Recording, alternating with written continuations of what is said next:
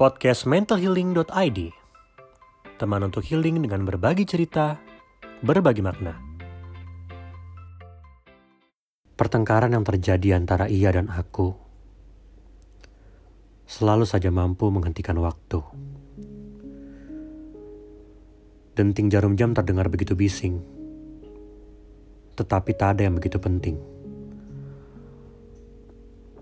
Waktu seakan-akan berhenti pada satu titik, menyisakan aku dan bayang-bayang pertengkaran yang baru saja terjadi, tetapi terasa seperti sudah lama sekali. Aku terbelenggu dalam sedih, amarah, dan kecewa. Namun, lebih dari itu semua, kehampaan dalam jantungku adalah sesuatu yang begitu terasa.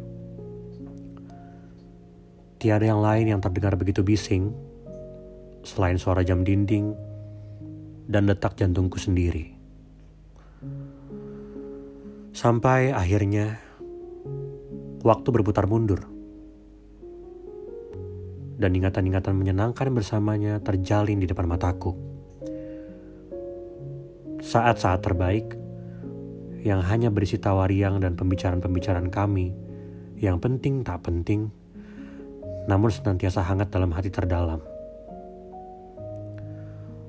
Waktu membawaku kepada kenangan perjalanan pada suatu sore di daerah Matraman yang ramai dan penuh kendaraan. Aku berjalan bersamanya bergandengan tangan, sambil melihat kiri dan kanan. Barangkali ada sesuatu yang menarik untuk dihampiri dan dijadikan destinasi kejutan. Setelah jalan beberapa lama, ia menarikku ke sebuah toko yang penuh dengan kaset-kaset lagu. Toko ini menjual berbagai jenis kaset, mulai dari yang original sampai yang bajakan, baik lagu luar maupun lagu lokal, hits tahun 80-an sampai 2000-an. Kami asyik melihat-lihat kaset-kaset lagu yang tersusun rapi di rak-rak yang sudah terbagi-bagi, sambil membicarakan band-band yang ada di kaset-kaset itu. Aku bahkan teringat dengan perdebatan kecil kami saat membicarakan tentang The Beatles dan konspirasi Paul McCartney palsu. Ia ngotot dan begitu yakin kalau McCartney yang sekarang adalah Billy Shears yang disulap sedemikian rupa sehingga menjadi pengganti McCartney.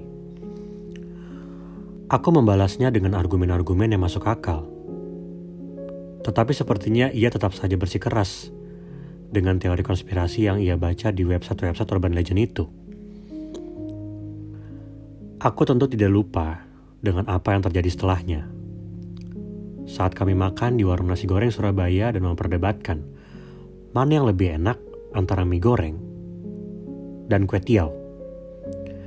Ia, teguh dengan pendiriannya, mengutarakan bahwa mie goreng jelas lebih enak ketimbang kue tiaw karena mie itu tipis-tipis. Tidak seperti kue tiaw yang lebar-lebar dan agak lengket. Aku lebih suka kue tiaw, jadi sudah pasti aku membantah pendapatnya lagi. Kami berdebat sambil bercanda, sampai lupa kalau makanan kami dari tadi belum kami makan. Kemudian, aku tersadar dari kilas balik itu, dan kusadari waktu perlahan kembali bergerak maju. Kilas balik dan ingatan-ingatan itu rupanya menyegarkan penat dalam kepalaku, dan perlahan-lahan membuat kehampaan dalam hatiku mulai tidak terasa. Aku mulai bisa berpikir dengan lebih baik. Aku berefleksi tentang pertengkaran hari ini, dan memikirkan ulang semua tentang kekacauan yang sudah terjadi apa yang membuat kami bertengkar? Apa yang sebenarnya aku pikirkan? Apa yang ia rasakan? Secara ajaib, aku mampu memikirkan itu semua tanpa tekanan dan emosi yang berlebihan. Semua terasa menjadi lebih ringan.